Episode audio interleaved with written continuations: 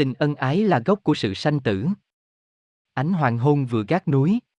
Từng đàn chim chóc lũ lượt bay về tổ, kêu la rộn rịp. Trên con đường mòn khúc khuỷu, các bác tiều phu vội và cất gánh củi lên vai trở về làng mạc. Tiếng náo động vắng dần. Quan cảnh rừng rú mỗi lúc càng tĩnh mịch. Thỉnh thoảng một vài tiếng chuông chùa ngân nga từ xa vọng lại, dường như để thúc hối những người còn chậm bước chưa ra khỏi cảnh hoang liêu ghê rợn của núi rừng. Một vài tiếng hú kêu vang và sâu tận trong hốc núi càng làm cho những kẻ lạc loài khiếp đảm. Các loài thú dữ đã bắt đầu cuộc săn mồi thường bữa, chốc chốc điểm lên những tiếng trống ghê người của chúa tể Sơn Lâm. Từ trong thảo am bên mé nói, một vị thiền sư lưng mang dây bố, tay chống gậy tre, lần bước trên con đường mòn, tiến dần về phía xóm nhà cạnh mé rừng. Trời vừa sắp tối, vị thiền sư đến nơi và đi ngay vào cổng, tìm lại nhà hai vợ chồng vị cư sĩ đã thọ giáo với ngài.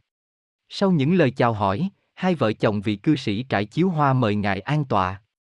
Trà nước xong, thiền sư liền bảo, từ ngày hai ông bà đã thọ giáo theo Phật đến giờ, tôi thường tới lui để thúc nhắc. Độ này việc tu niệm của ông bà được khá lắm, thật tôi rất lấy làm vui mừng. Song sự đời có hiệp phải có tan, hôm nay tôi đến đây để thăm và cũng để tỏ lòng từ giả hai ông bà. Ngày mai này tôi sẽ lên đường đặng đi giáo hóa một nơi khác. Có lẽ cách nhau lâu, vì vậy tôi không dám hẹn ngày tái ngộ. Trước khi lên đường, tôi xin dặn lại ít lời rất thiết, có thể là châm ngôn tu tập hàng ngày. Hai ông bà phải cố gắng niệm Phật đừng để lãng quên, nếu chẳng may có gặp việc gì xảy ra trên mết trong gia đình, ngoài xã hội, nên kiên nhẫn bỏ qua, tự an ủi lấy lòng. Giả như một trong hai người lâm bệnh nặng sắp đến giờ hấp hối, người mạnh cần nhất phải cho tĩnh tâm, sửa sang Phật tượng, hộ niệm cho nhau đến phút cuối cùng, đừng nên than khóc, van kêu, làm cho người chết phải bối rối, loạn niệm, khó được vãng sanh. Đây là một việc khó, mà nhiều người tu hành đã vấp phải. Nên tôi căn dặn hai ông bà hãy ghi nhớ. Được vậy, dù tôi ở cách xa, vẫn yên hóa đạo. Dặn dò, chỉ bảo đâu đó xong xuôi, rạng ngày vị thiền sư lên đường. Ngày tháng qua mau, phút chốc đã được hai thu, nhờ y theo lời dạy của vị thiền sư mà thời gian qua, hai vợ chồng vị cư sĩ ăn ở với nhau rất thuận hòa, hàng ngày làm phước, bố thí tụng kinh niệm Phật chuyên cần, lối xóm nhiều người cảm mến. Một hôm người chồng bị chứng thương hàng đau nặng. Người vợ chạy thuốc tìm thầy đã hết hơi mà bệnh đau vẫn còn nguyên đấy. Cuối cùng, có một vị danh y đại tài đã được mời đến do công lao của người anh họ chẳng ngại xa xôi rước về.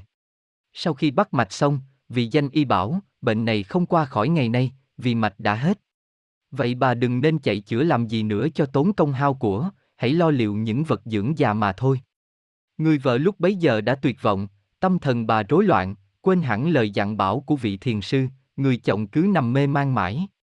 Trong tình cảnh này, vì thương chồng, vì tuổi phận, người vợ chỉ có nước gục mặt bên chồng khóc kể liên miên.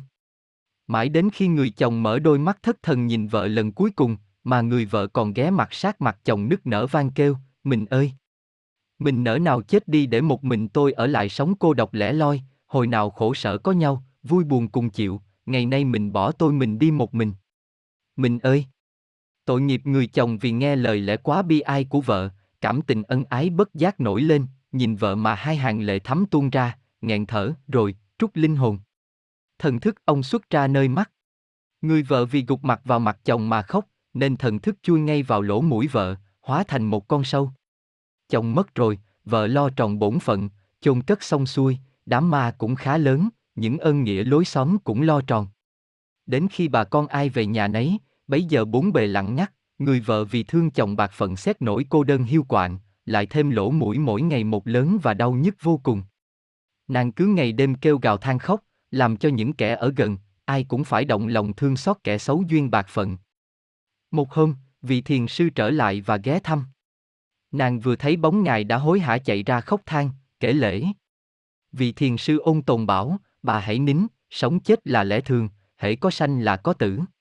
Người tu hành khi bỏ được thân khổ này như quẳng được cái gánh nặng, bà nên mừng dùm chớ sao lại khóc. Bà còn than khóc thế là bà chưa hiểu đạo. Xin khuyên bà hãy nghe tôi, có thương nhớ nên để lòng, lo tu hành cho khuây lãng, nếu còn nặng lòng ái ân thì kiếp sau lại gặp nhau nữa, vây trả, trả vây thành một chuỗi oan gia vô cùng tận. Sau khi nghe vị thiền sư khuyên bảo, như giải được sự đau buồn, nàng liền sửa lại mái tóc, rồi tình cờ khịt mũi mạnh văng ra một con sâu khá lớn.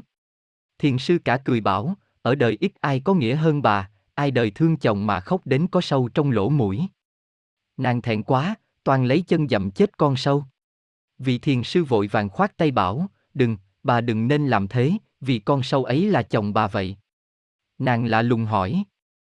Bạch thầy, chồng tôi suốt đời niệm Phật, làm phước, tại sao chết lại sanh vào loài sâu bọ như thế? Thiền sư bảo, bà đã quên lời tôi dặn, khi chồng bà chết và không lo tụng kinh niệm Phật và khuyên bảo chồng bà khởi chánh niệm, bà lại còn đem tình ân ái kể lễ khóc than, nên chồng bà khi sắp mất, bị lòng thương vợ, nặng tình ân ái mà lãng quên chánh niệm. Vì vậy nên thần thức luyến ái không thể vượt lên cao, mà phải chui vào mũi bà thành sâu bọ. Than ôi! Uổng một kẻ tu hành, đã mong thoát kiếp luân hồi lại còn bị ái ân cột chặt. Thật có khác nào con còn muốn cất cánh bay cao để thoát ngoài giò, bảy nhưng khốn nổi nó có bị sợi dây vô tình cột chặt vào chân. Thế có tội nghiệp không?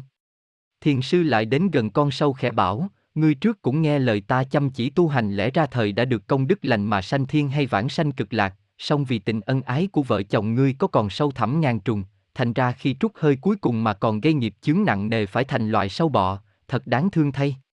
Con sâu nằm im từ này giờ, dường như nó cũng tự biết hổ thẹn ăn năn. Thiên sư chú nguyện cho và nhờ công đức lành đã tạo từ trước, nên con sâu quằn quại một lúc rồi chết, thần thức lại sanh vào cõi người. Người vợ đã tự hối và phát nguyện tu hành, niệm Phật, trì chí không thối lui, kết quả bà được vãng sanh. Người ta cũng không phải chỉ có một đời sống ngắn ngủi mở đầu trên cái nôi và chấm hết trên cái mồ. Lọc lòng và nhắm mắt chỉ là bình minh và đêm tối của một thời gian lặng lẽ trôi, không bao giờ tạm ngừng, không có đầu, không có đuôi.